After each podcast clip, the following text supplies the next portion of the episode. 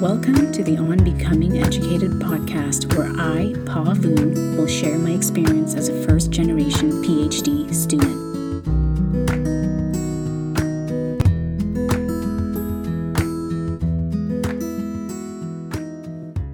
Today I'm going to be talking about grad school funding. But before I get started, I'd like to ask you to share this podcast with someone who might enjoy it. This is a new podcast, so I'm trying to get it into the ears of the people who may need to hear it most. Thank you so much. And now on to today's show.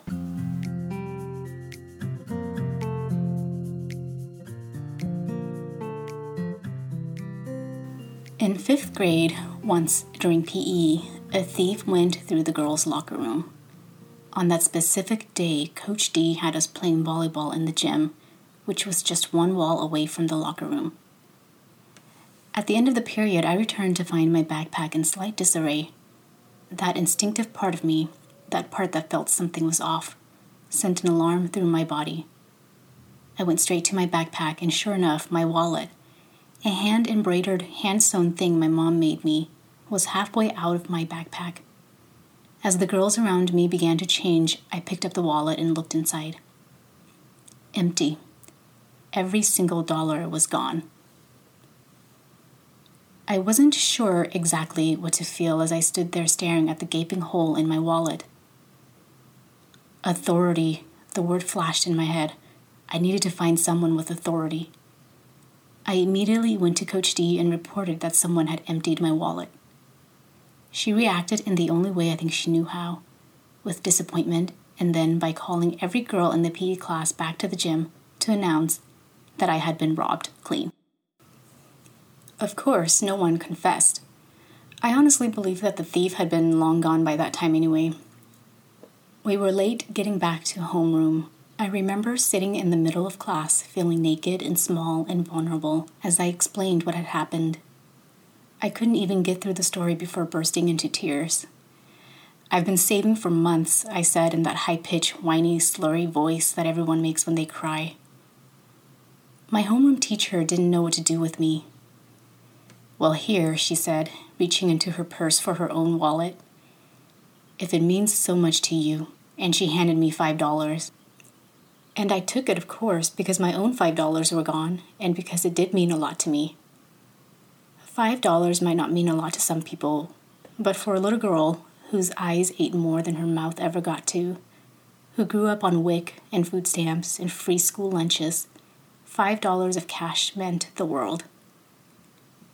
It meant freedom. In the end, I don't think my teacher really understood, even though she tried to make it better. This is just one story in my long relationship with money. I love and hate it at the same time. I love it because it provides security, but I hate it because I can never seem to have enough of it to feel secure. And even though I'm getting better and better at managing money every day, it still feels like money is laughing at me, and I hate being laughed at.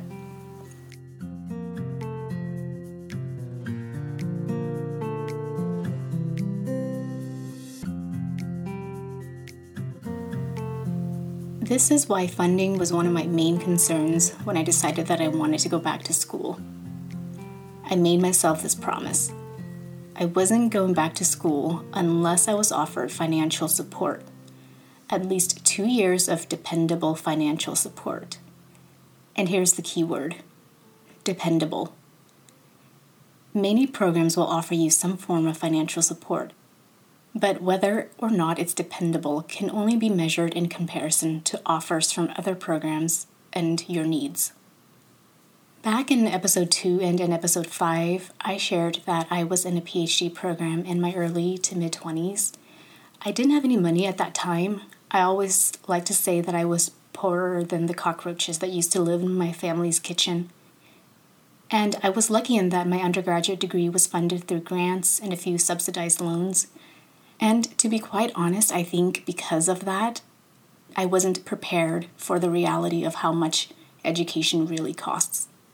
With the exception of books and other materials, fees and tuition were usually taken out of the financial aid before I even saw the money So it was easy to not have to pay very much attention to how much education really cost. When I got into my PhD program, I was offered a $20,000 fellowship with tuition and fee remission for the first year. That meant the school was going to waive my tuition and fees, and they were going to give me a $20,000 stipend to use as I pleased. I seriously thought that I had hit the jackpot. I had never seen so much money before, and I sort of let it lure me into this program without thinking about the longevity of the program itself. I didn't even put a budget together. I don't think I knew how. I think I was just like, oh, this will get me started, and then I'll just take out loans for the rest of the time. My idea was that I would make a lot of money after I got my PhD, and I would have absolutely no problem paying back these loans. Here's what happened the $20,000 barely covered a full year's expenses. Split that in half, and it's $10,000 per semester. The majority of that went to housing because I lived on campus, and they charged upfront per semester, so I didn't even see the money until the school had already taken the rent out, which is probably a good thing. I spent the rest of the money on food, materials, and I'll be quite honest here again, a bit of shopping here and there. Okay, a lot of shopping. Plus, I was living in Santa Barbara, California, so that meant I was frequenting cafes and restaurants on State Street. It wasn't easy to say no when my classmates wanted to go out for drinks and coffee, and those things don't come cheap.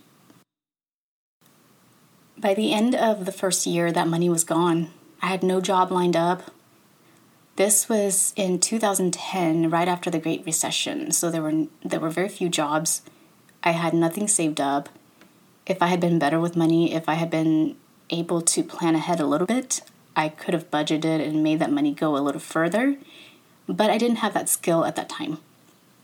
So I had no choice but to take out loans my second year because tuition was due and housing payment was due, and I had to get the money from somewhere. In the end, I ended up taking over $20,000 in loans, the same amount that had been given to me my first year. As I mentioned in previous episodes, I left this PhD program with a master's degree, and I know I only took out $20,000 because I found a job toward the middle of my second year, so I was able to pay for my living. I also moved out of campus housing, which reduced my rent by about 30%. I can, however, imagine how much I would have taken out had I kept going. A few months ago, I was sitting in my office talking to my boss about grad school, and I said, I totally did grad school the wrong way. Me too, she said. And I realized that there are so many of us who go to grad school not knowing enough about the way it operates. And that's one of the reasons why I created this podcast. If I could help another first generation low income student who desires to further their education and to not make the same mistakes I made, then this whole podcast would have been worth it.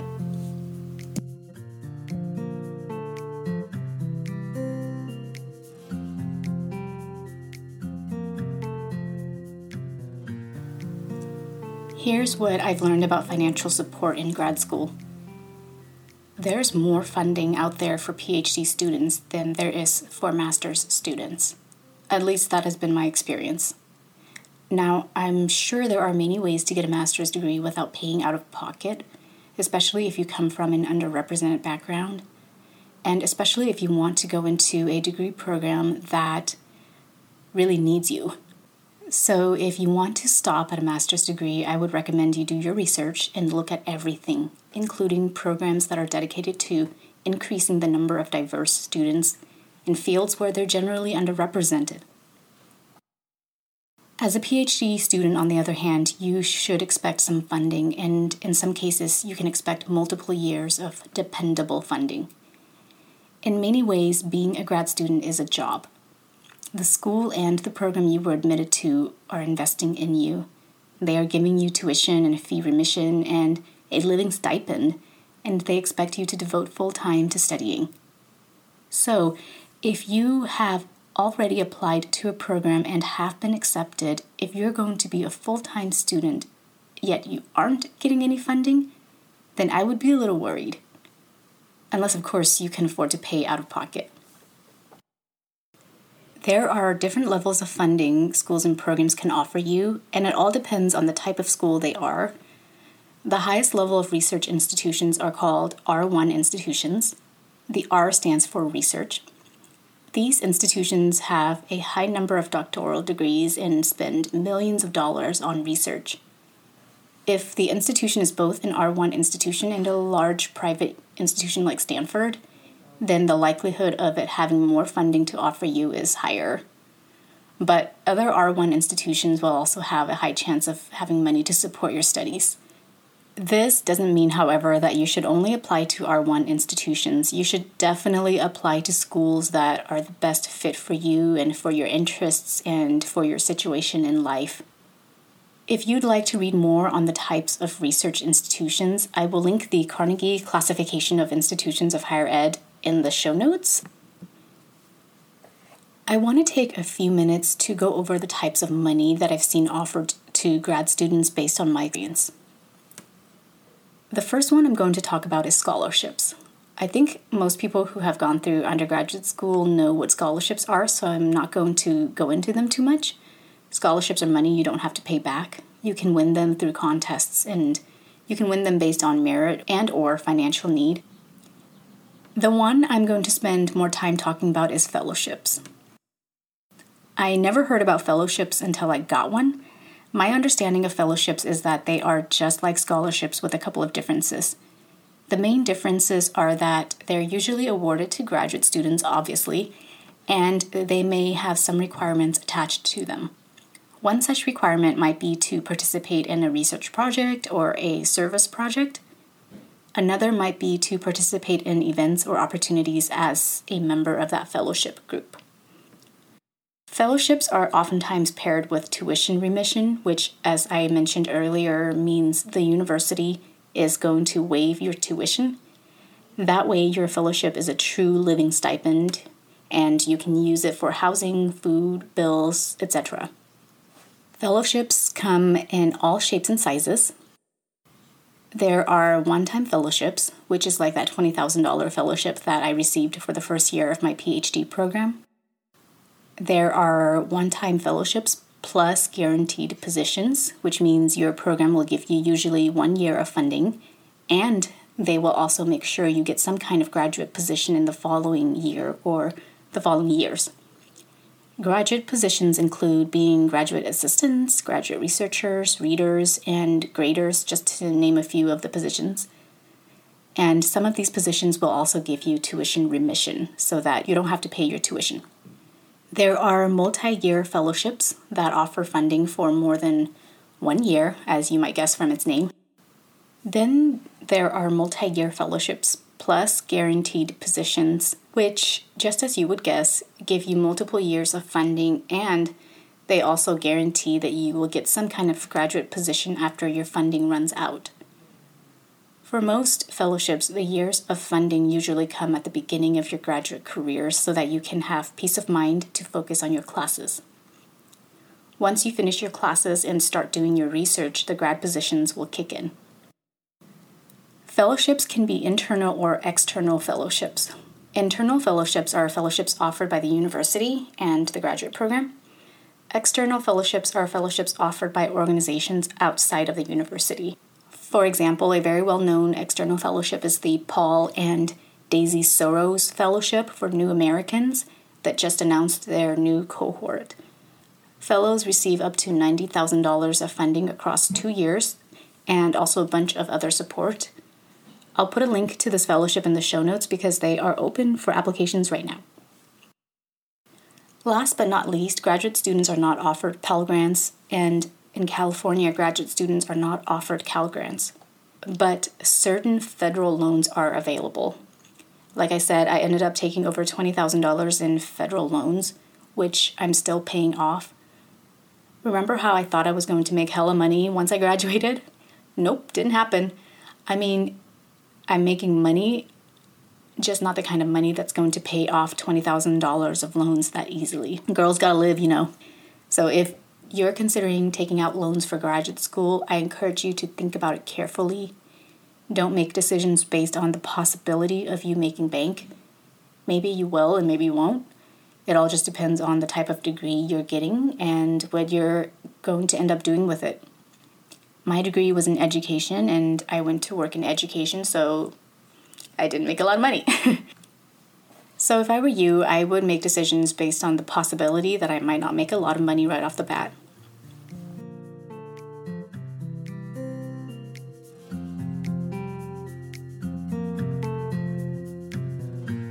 In the middle of the application season last fall, I had cold feet about a school, about how maybe I wasn't cut out for it, and one of my mentors said, You should apply and you should ask for funding.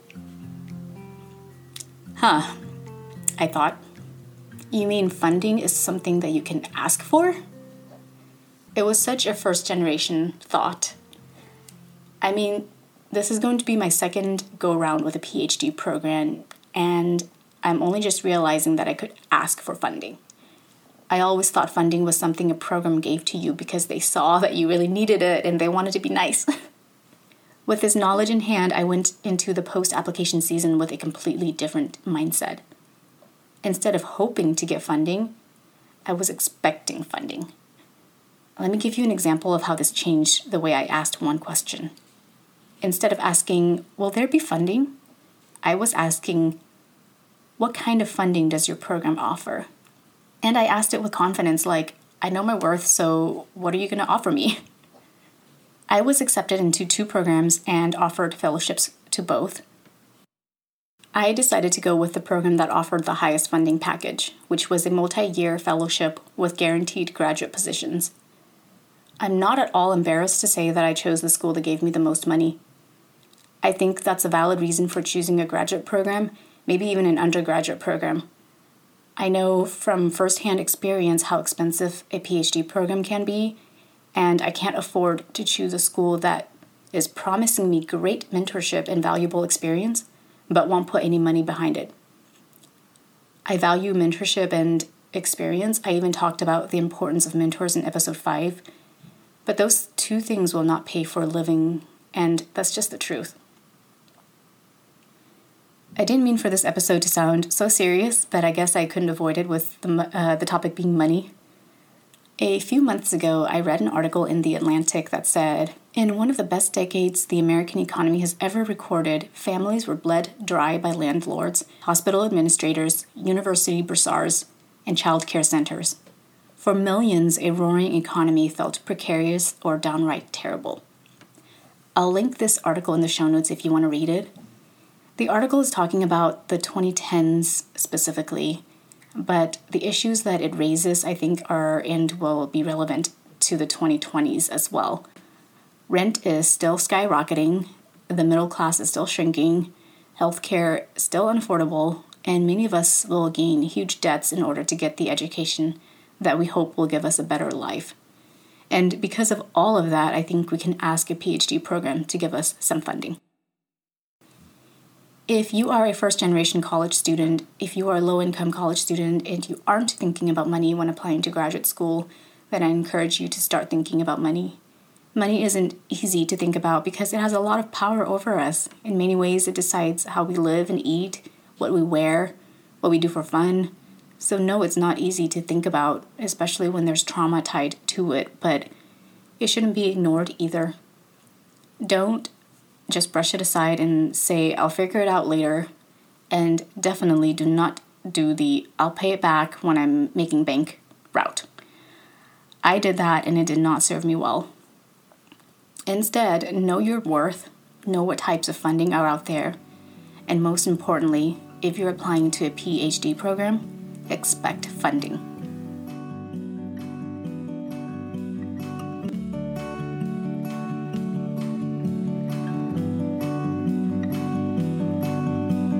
For listening. Make sure to subscribe to this podcast on Apple Podcast or the podcast listening platform of your choice to be notified when new episodes are up. If you would like to support this podcast, a rating and review would go a long way. Podcasts with ratings and reviews are more likely to be found by listeners, so I would appreciate it so much if you could take a few minutes to rate and review this podcast. Lastly, you can access transcripts and show notes and submit listener questions at www.onbecomingeducated.com.